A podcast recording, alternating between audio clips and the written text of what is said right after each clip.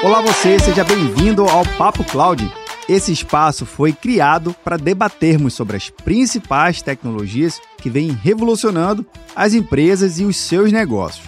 A cada convidado que passa por aqui, a gente consegue entender como esse conjunto tecnológico faz sentido para o seu segmento de negócio. E olha que legal, mesmo que a tecnologia aparentemente seja a mesma, o contexto e o significado é totalmente diferente por cada negócio. Esse é o espírito do Papo Cloud. Conhecer as suas histórias, seus criadores e como a revolução na tecnologia vem impactando em cada área. Eu sou Vinícius Ferro e seja bem-vindo ao Papo Cloud.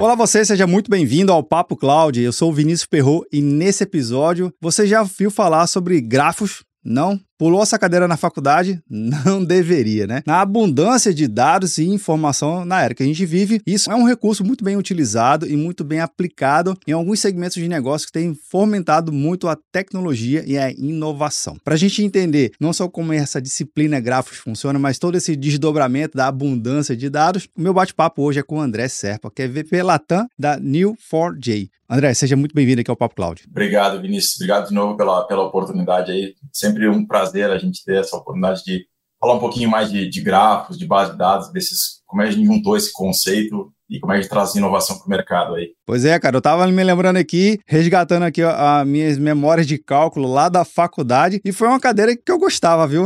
Tinha uma certa dificuldade ali no iníciozinho, mas depois fazer uns trabalhos que a, a, orientadora pedia era muito legal. Eu acho que como é que qual foi essa ideia de juntar esses dois tipos de tecnologia, né, banco de dados com gráfico para sair hoje um produto bem diferente? É, essa é uma questão interessante. Muitas dos clientes e pessoal da comunidade, né, a gente tem uma comunidade muito ativa aqui no, no, no Brasil, sempre fazem essa, essa lembrança, principalmente pessoal mais, mais técnico. Eu lembro da faculdade, né, de, de mas a questão de juntar o conceito de gráficos, que é aquela teoria matemática de 1700 e bolinha de, de Euler, né? Sim. Da teoria da, das pontes e, e o conceito de, de, banco de dados, veio do nosso fundador, o Emil Efren. Ele, ele olhava o nosso mundo digital e ele olhava o mundo real e falava assim, tem uma desconexão. Se a gente olhar os bancos de dados que a gente chama de relacionais, Sim. o ponto principal que eles não armazenam é o relacionamento. A gente olha o banco de dados que a gente, eu costumo de brincar que ele deveria chamar referencial, ele armazena linhas e colunas, e ele simplesmente joga fora os relacionamentos e na hora de resgatar aquela informação, eles tentam reconstruir aqueles relacionamentos através de joins, através da linguagem SQL,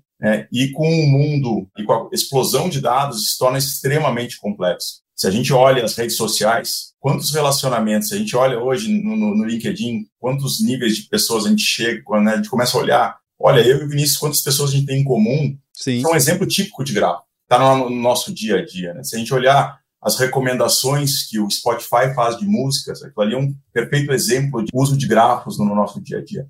Se a gente olhar uma das empresas mais tem mais sucesso no mundo de tecnologia, que é o Google, o PageRank, que é o grande segredo de negócio do Google é um exemplo de algoritmo de grafo. Então, assim, tem transformado o nosso dia a dia, só que a gente não sabia que, era, que na verdade, era uma tecnologia de grafos por ali. Mas voltando à questão das bases de dados, quando a gente olha as bases de dados, elas não tinham esse contexto de trazer os relacionamentos, a gente tinha que construir. Isso ficava muito complexo. Então, em muitos modelos de negócio, a gente via que a gente tinha hoje, todas as empresas têm um volume enorme de dados, mas elas não conseguiam extrair efetivamente o valor dessas, desses relacionamentos. E, de novo, no mundo real, a gente usa muito esses relacionamentos para avaliar situações como fraudes, recomendações, onde o relacionamento é muito importante. As pessoas que estão próximas da gente, que são os nossos amigos, os profissionais que estão próximos, que aquela opinião, aquele poder, aquele o valor que a gente dá para aquele relacionamento, ele é muito importante quando a gente vai fazer uma recomendação. Quero comprar um produto, eu quero contratar um profissional, quero contratar uma empresa, eu vou usar muito esses, esses relacionamentos que eu tenho para referendar aquilo. Por que não pegar esses dados e começar a fazer isso? Juntou esses dois conceitos para, dentro da teoria de grafos, onde eu tenho as arestas e os vértices, e também já armazenar isso dentro da base de dados. Então, o que a Neo4j fez é, eu já vou armazenar os dados em formato de grafos e armazenar os relacionamentos sempre. Acho que é o grande diferencial. E claro, a gente olha o passado e pergunta assim, mas por que que os bancos de dados não faziam isso. Se a gente pegar lá na década, no final da década de 70, quando grandes players como a Oracle, por exemplo, trazem muita inovação com o banco de dados relacional, Verdade. e a gente olha, por exemplo, o custo de um megabyte. Né? E é sempre bom a gente lembrar, nós não estamos falando de um gigabyte, nós não estamos falando de um terabyte, nós estamos falando de um megabyte. Estava na faixa de 10 mil dólares por megabyte. Ou seja, é inviável eu utilizar memória. Volta agora para 2023, onde um iPhone 12, mais ou menos, tem 6 gigabytes de RAM num telefonezinho. Incrível. Né? Então a gente vê que o custo barateou, então eu posso utilizar essa memória para armazenar esses relacionamentos não só no banco, mas trazer isso para a memória e usufruir isso no meu negócio. Eu não tenho que construir joins ou usar a linguagem que é extremamente complexa, linhas de código para o meu desenvolvedor, né, que tem que construir essas linhas. A gente tem casos em clientes que uma view que tinha 300 linhas de código com o Cypher, que é a nossa linguagem, com os relacionamentos já passa a ter cinco linhas para resgatar a mesma informação. Então, imagina a produtividade, a manutenção e o tempo que eu levo para desenvolver novas aplicações. A gente vê um ganho muito, muito alto e aí ligado à redução de custo para isso. Né? Então, acho que tem alguns ganhos significativos de utilizar a tecnologia. O grande desafio é trazer essa tecnologia, as pessoas entenderem que existe uma nova forma de fazer isso, que é diferente de que muita gente tem desenvolvido com o SQL, por exemplo, nos últimos 40 anos. E a linguagem está bem consolidada, né? O SQL, como linguagem, ele está muito bem enraizado dentro das instituições, mas André, você deu casos assim muito reais e que a gente pode eh, começar a ampliar um pouco mais o horizonte, de descobrir novas formas de buscar novos relacionamentos, não somente o armazenamento do dado em si, que querendo ou não, o banco relacional ainda está muito atrelado à teoria dos conjuntos, aquela coisa toda, né, mais, mais técnica. Vamos deixar um pouquinho de lado aqui essa parte um pouco mais nerd. Mas você citou também um gigante aí da, da tecnologia, que é o próprio Google, e eu acho que é um caso bem legal que você pudesse compartilhar aqui com a gente. Como é que foi essa, justamente essa junção entre vocês com a, a Google, essa parceria que vocês conseguiram desenvolver para trazer mais inovação, trazer mais recursos e até mesmo acelerar, né? Porque eu já tenho vários exemplos aqui no Papo Cloud de empresas com petabytes de dados e o método de colher, tentar tirar um insight dali é muito sofrido. Mas bora lá, vamos, vamos por parte aqui. Conta primeiro essa parceria, como é que vocês estão desenvolvendo agora e ajudando o mercado. O Google é um grande parceiro da Neo4j de, de tecnologia. Agora no, no Google Next eu tive lá faz duas semanas em, São Francisco participando, a gente recebeu um dos prêmios de, de na parte de data management, fomos eleitos o, um dos, o parceiro do ano. Parabéns.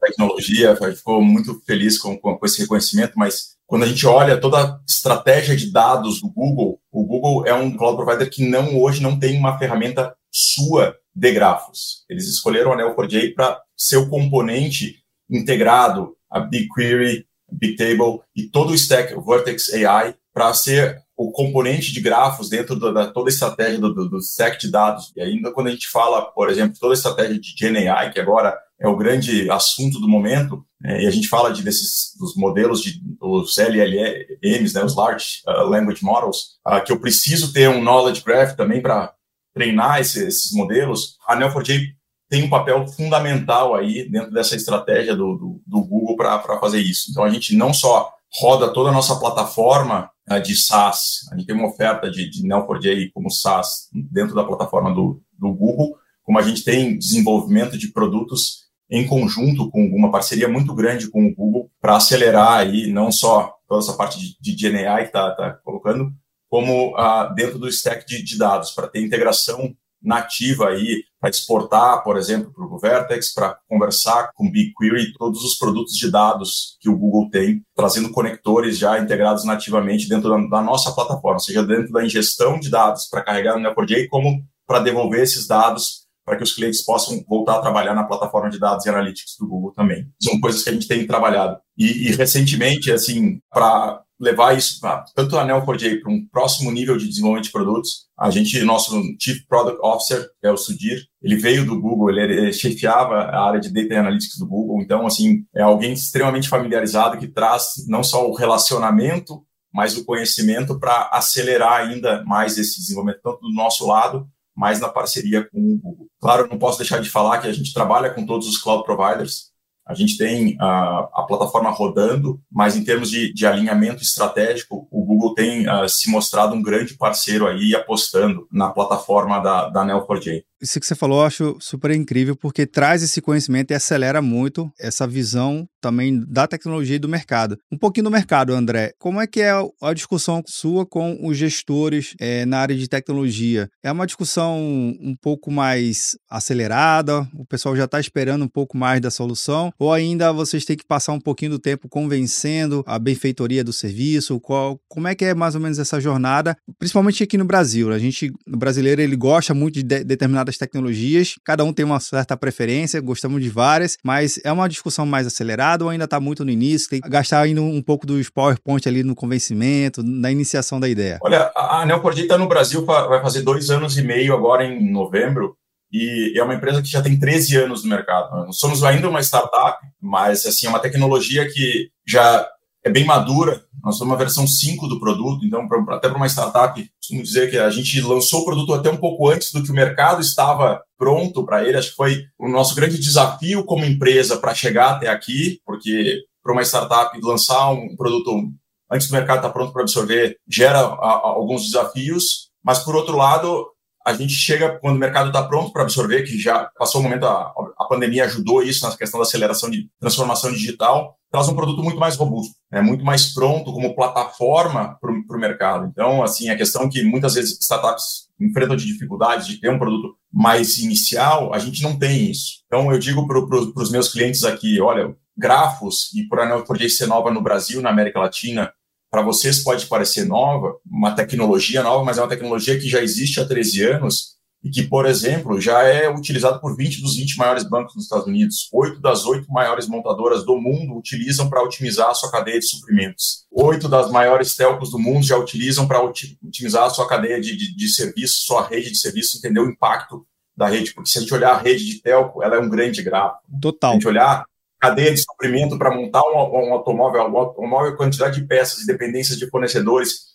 quantidade de hops que tem nisso, né, quantidade de loops que a gente tem que fazer e descer, é um grande grau. Se a gente olhar sistemas de fraude, sistemas de recomendação, né, quantos produtos derivam para um cliente de banco, a quantidade de interações que um cliente de banco tem, mais a parte de fraude, lavagem de dinheiro, então, são tecnologias que a gente já implementou em dezenas de clientes. Temos centenas de projetos implementados com um time que faz isso há muitos anos, e eu digo para os clientes aqui, existe uma vantagem competitiva, assim, pode parecer tecnologia nova para o Brasil, mas existe já tecnologia comprovada, implementada, com grandes referências globais, que vocês podem usufruir e sair na frente da sua concorrência. Então, a gente tem falado muito com tecnologia, mas tem tido muita abertura nas áreas de negócio do, dos clientes para entender que isso pode sim ser um acelerador competitivo, tanto na parte de redução de custos, quando a gente fala, por exemplo, de fraude e lavagem de dinheiro nos bancos, que é uma preocupação muito grande né, no nosso mercado. Agora vê PIX, de cripto, por exemplo, a questão de novo de lavagem de dinheiro que a gente tem implementado em, em, em grandes clientes, mas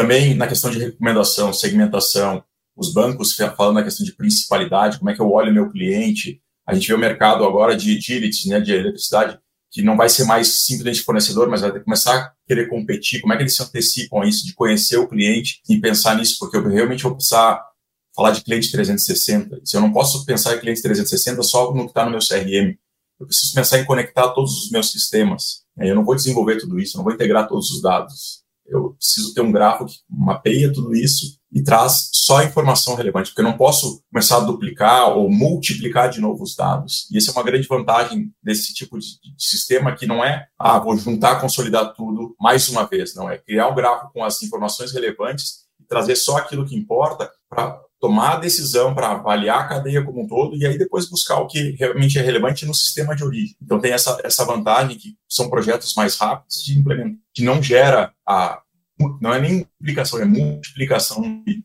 de dados. A gente vê os clientes mais inovadores olhando por isso, mas a parceria muito das áreas de tecnologia com a área de negócio, acelerando esses projetos. Mas, claro, voltando à tua pergunta, tem muito PPT, tem muita educação e aí eu costumo brincar, a gente às vezes tem que voltar para grafos é de comer ou de passar no cabelo. Verdade. Tem sim bastante trabalho e a gente tem trabalhado muito com a comunidade, investindo muito em treinamento aí para a comunidade técnica também. A gente oferece treinamento gratuito para quem quiser, tem uma academia online, tem treinamentos com, com os instrutores também que a gente oferece virtual e a gente oferece isso para quem tiver interesse, a gente sabe que a gente precisa de profissionais capacitados, que a demanda está crescendo, né? E a gente sozinho junto com os nossos parceiros, nós não vamos dar conta dessa demanda. Que bom, isso é um bom sinal. é, é, é um ótimo problema para ter, né? A gente precisa de gente capacitada que gera oportunidade para os novos profissionais. A gente tem feito parcerias, tem uma parceria grande com a FIAP, por exemplo, com a professora Regina Cantelli, que é uma pessoa sensacional aí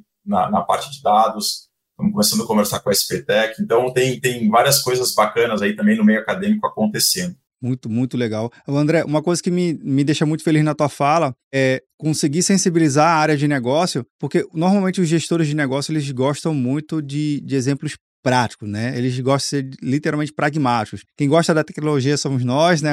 O, time de TI, mas quando a gente vai para a área de negócio, a gente tem que realmente conseguir mostrar que ele vai ser, vai ter um diferencial competitivo com aquela tecnologia, que ele vai conseguir pelo menos desenvolver melhor o, as suas soluções e ter um time to market mais acelerado, mais preciso e acaba sensibilizando essa área. Isso muito me deixa feliz. Agora, uma curiosidade que eu também tenho, junto esse ano, esse ano eu acho que todo mundo falou desse tal do inteligência artificial generativa, o tal do chat GPT que vem aí para meio que rotular o conceito de inteligência artificial para o grande público. Como é que é isso?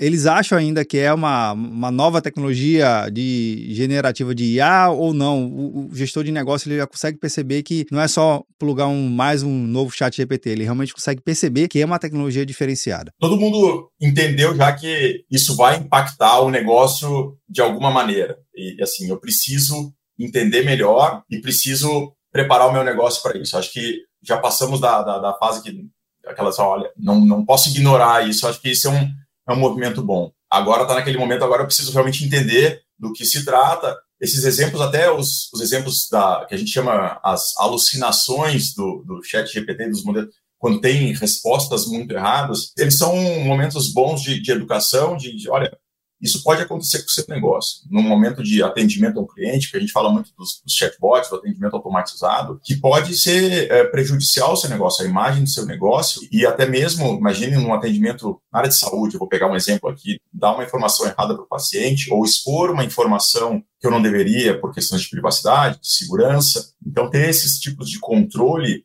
eles são fundamentais. Então, eu preciso ter ferramentas abaixo do chat GPT e treinar os modelos para que ele tenha esse discernimento que nós, seres humanos, temos, né?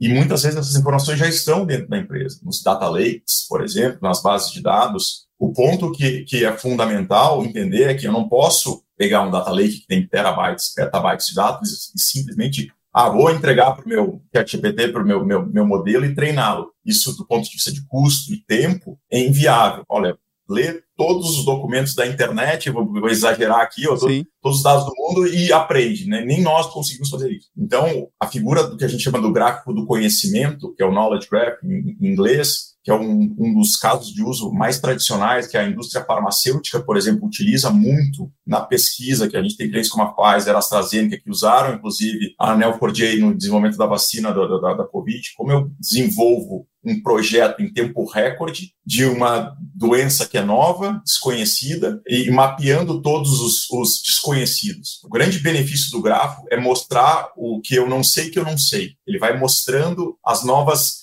variáveis que eu não conheço. Né? Ele vai mostrando até graficamente, visualmente nos projetos, as novas aberturas, os novos caminhos que eu tenho que seguir. Ah, um, um resultado que deu errado, uma nova droga, uma nova variação. Então, eles usaram para isso, então é muito utilizado na indústria farmacêutica. Saindo um pouco para voltar, mas acho que um caso que é super relevante, a NASA, que utiliza também com o gráfico do conhecimento para acelerar o projeto de chegada para Marte. O que eu preciso fazer para chegar em Marte? O que vai acontecer quando eu chegar em Marte? Ninguém sabe, a gente nunca foi para Marte. Então, à medida que eu vou avançando no projeto, novos desafios vão chegando. Então, tem que ter um gráfico de conhecimento. A NASA pegou e mapeou todos os projetos que foram feitos, todos os profissionais que eles têm, para, à medida que esses desafios vão chegando, como eu encontro a resposta ou a pessoa que tem a resposta ou que pode chegar na resposta de maneira mais rápida. Eles já falaram que já economizaram 2 milhões de dólares com isso e dois anos vão chegar mais rápido. É isso que eles já sabem em Marte. Mas voltando nesses exemplos, e por que, que eu estou usando eles? Porque usar o gráfico do conhecimento com um chat GPT ou os outros modelos que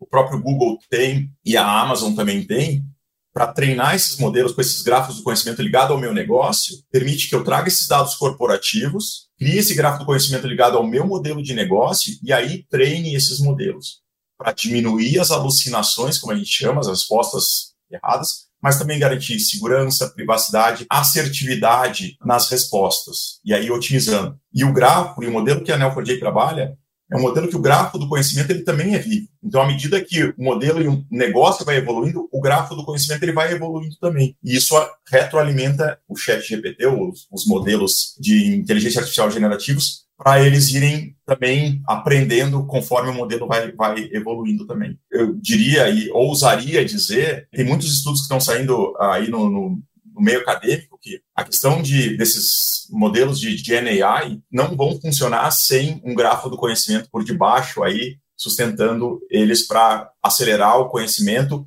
e reduzir os, os, os, problemas, as alucinações, que é a palavra que eles têm usado na moda para definir esses erros. Pois é, é uma palavra que eles colocaram até mesmo para criar, um, não sei, uma, uma intimidade um, ou uma humanização mais ainda no, no processo.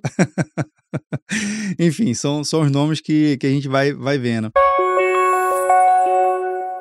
Agora, André, muito interessante e curioso que, para mim, é super claro. A capacidade de ir para, um, você citou aqui, uma indústria farmacêutica, ir para Marte, NASA, e aí também tem uma área um pouco mais econômica, mais recente aqui no que a gente vivenciou, aquela guerra da, da, dos grandes e-commerces chineses. Como é que isso também pode ser associado, né? Vamos considerar que o gráfico como um todo, com a Neo4j, com a sua tecnologia, ela consegue permear vários setores da economia, esse em particular, no setor de e-commerce, logística, como é que isso também pode contribuir aqui para o Brasil e a gente ter um melhor posicionamento de um produto e um serviço? Quando a gente olha e-commerce, tem dois cenários super importantes. O primeiro, mais tradicional, mais clássico, é o cenário de recomendação. Ah, grafos, eles são utilizados em motores de recomendação em grandes sites. Né? Você fala de eBay, Home Depot, por exemplo, são sites que utilizam ali próprio Expedia, se a gente está olhando, a gente está fazendo uma busca hoje no, no, no Expedia ou no, no, Airbnb, na verdade aquilo não é bem uma busca,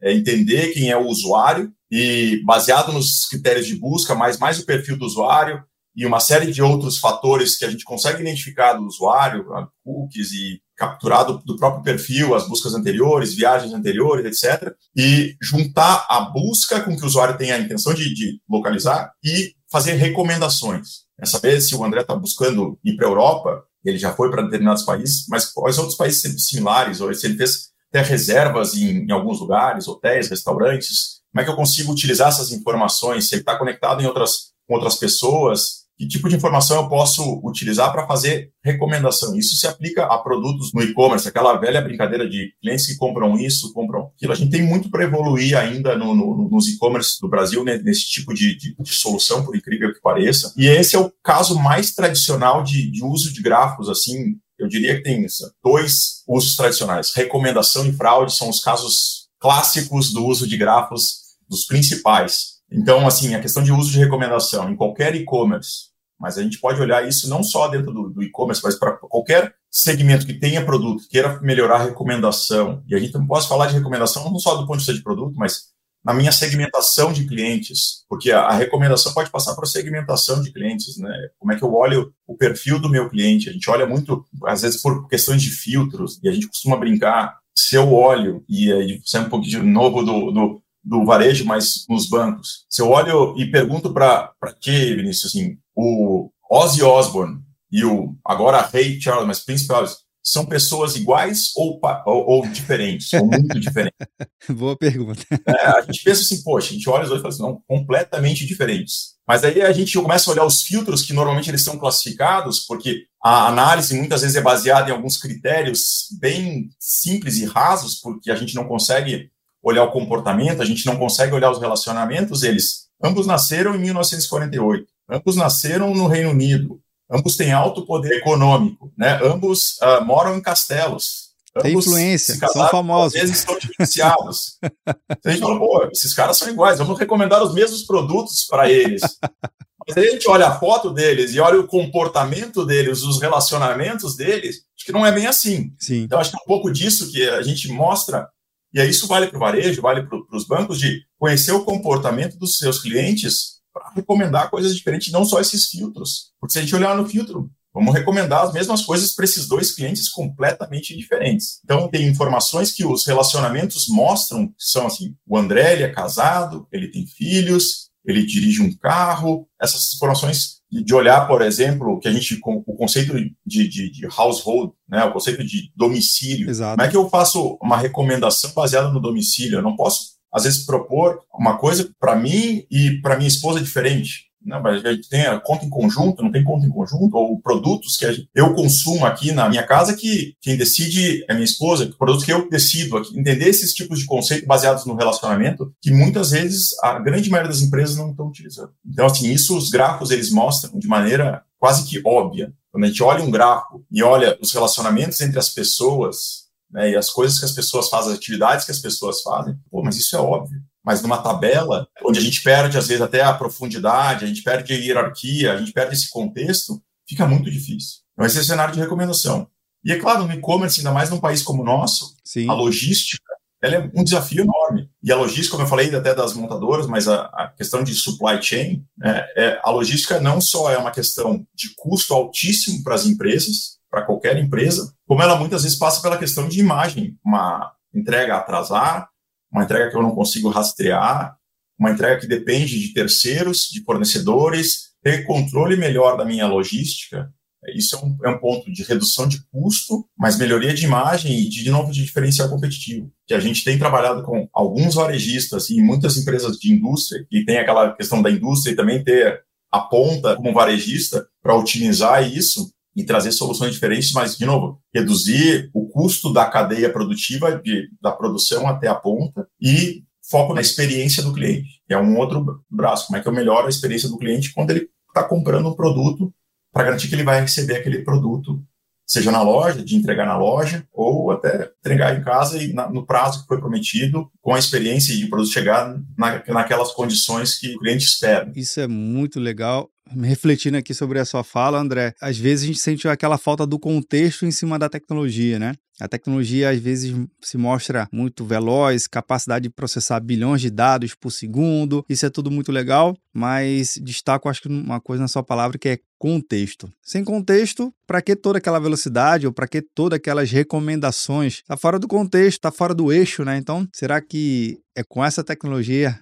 que a gente vai conseguir aprofundar e realmente trazer mais para a superfície o que importa, que é o contexto, e não necessariamente aquela velocidade no dado, porque velocidade hoje em dia não quer dizer muita coisa em tecnologia. Exatamente. Velocidade de processamento, o acesso à tecnologia, né? a memória RAM, como eu falei, o processador poder computacional está disponível a todos. Trazer o contexto e a trazer o, os relacionamentos entre os dados, que é o que dá esse contexto, é o que, que a gente quer trazer para o mercado está disponível aí para testar. A gente até, inclusive, tem um modelo hoje dentro do nosso SaaS para quem quiser testar, que é, que é, o Aura, que é gratuito.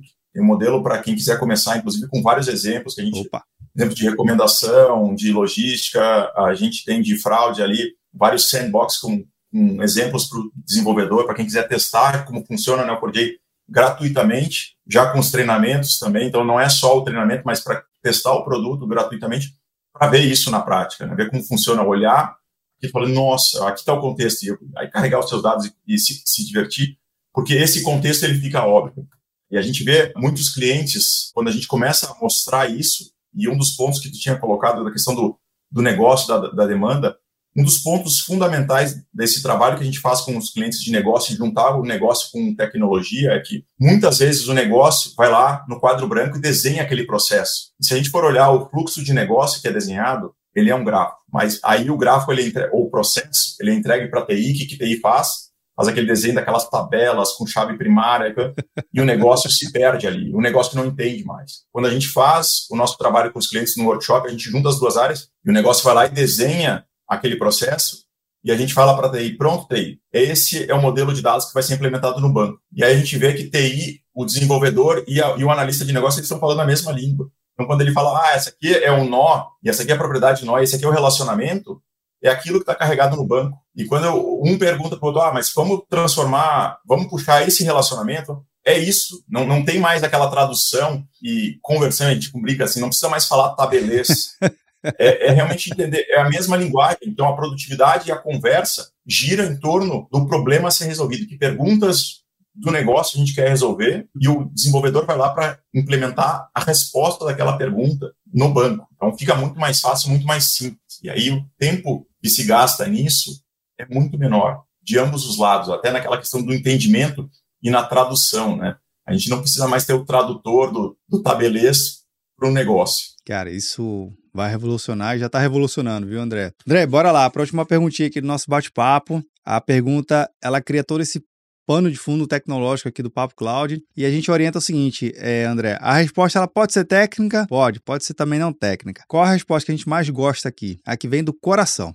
Aí essa resposta está valendo. Então bora lá. Para o André, o que é essa tal da computação em nuvem? Olha, essa resposta falando do coração vai um pouco até com a minha carreira comecei minha carreira num parceiro da Microsoft, muito, não vou dizer o tempo, porque aí a gente entrega a idade, mas. ok. E aí eu fui para a Microsoft lá no início da, de 2000, e quando a Microsoft começou a focar em cloud, eu fui um dos primeiros a postar nisso, fiz as primeiras vendas lá no final da, de 2008, 2009, nem sabia direito como é que isso ia aterrizar, mas eu acreditava muito nessa questão da, da, da democratização do, do acesso ao poder computacional, de realmente poder transformar o, o mundo e assim a, a vida da gente ver essas transformações com o poder das ideias, porque por muito tempo a gente tinha viu grandes ideias que eu precisava ter investimento, eu precisava poder ter alguém que acreditasse na ideia e que pagasse por isso para aquela ideia se tornar realidade. A computação em nuvem ela veio assim, ela democratizou esse poder computacional, esse poder transformacional, eu diria, para todo mundo, desde de, de está acessível para todo mundo e a gente tem um trabalho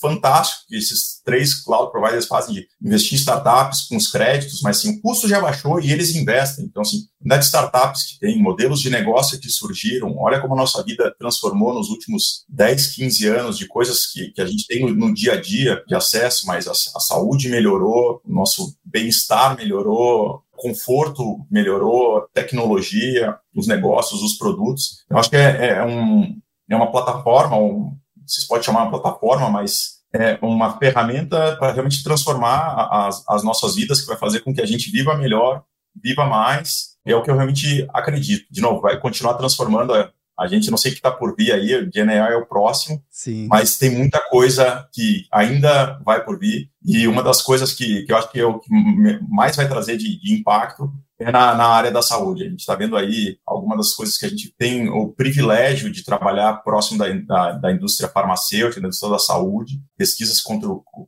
com, relação ao câncer que a, que a Pfizer, por exemplo, tem feito, mas tem muita cura de doença através do poder computacional que cloud computing traz. Então, acho que um dos grandes benefícios que a gente vai trazer é vamos ter que pensar como é que a gente vai alimentar todo mundo que vai viver mais, como é que a gente vai trazer habitação, água para todo mundo, mas tenho certeza que a gente está pronto para esse desafio também. Maravilha, maravilha. Tá dada aqui a resposta. André, muito obrigado pela sua participação aqui no Papo Cláudio. Adorei e fico feliz de ter resgatado esse tema que há muito estava aqui meio que parado, empoeirado, por conta que é difícil encontrar alguém para falar de grafo e a sua aplicabilidade no contexto atual. Existem várias outras que a gente pode, quando começa a pesquisar na academia, tem várias aplicações, não só teóricas, mas práticas. Mas isso que você traz aqui, André, junto com a Neo4j, deixa bem mais claro, mais pragmático o resultado dessa junção né, de teoria junto com tecnologia, junto com computação em nuvem, enfim, com esse balaio de informação que a gente tem hoje aqui. Cara, brigadão pela sua participação aqui. Volte mais vezes e até a próxima. Só nos chamar mais uma vez. Agradeço o convite e, de novo, acho que Grafos é um outro exemplo de poder da computação em nuvem trazer benefício para a nossa indústria, para as pessoas aí. Mais uma vez, obrigado, Vinícius. Foi um prazer aí. Adorei a conversa e quando quiser, só nos chamar. Maravilha. Bem, e você que tá vendo ou nos ouvindo, o que, que você achou do bate-papo aqui com o André? Eu adorei. E olha só, para facilitar, link na descrição da Ninfold para você entender melhor a tecnologia e experimentar testa, cara, é gratuito, vá lá. De repente, aquele contexto que você tanto estava querendo criar lá com seu código SQL esteja a um, clique de distância. Não vacile nisso não, viu? Link na descrição para facilitar a sua experiência aqui. Obrigado pela sua participação e audiência. Se você chegou até aqui, deixe um comentário e compartilhe esse episódio. Te vejo no próximo episódio. E aí, tá na nuvem?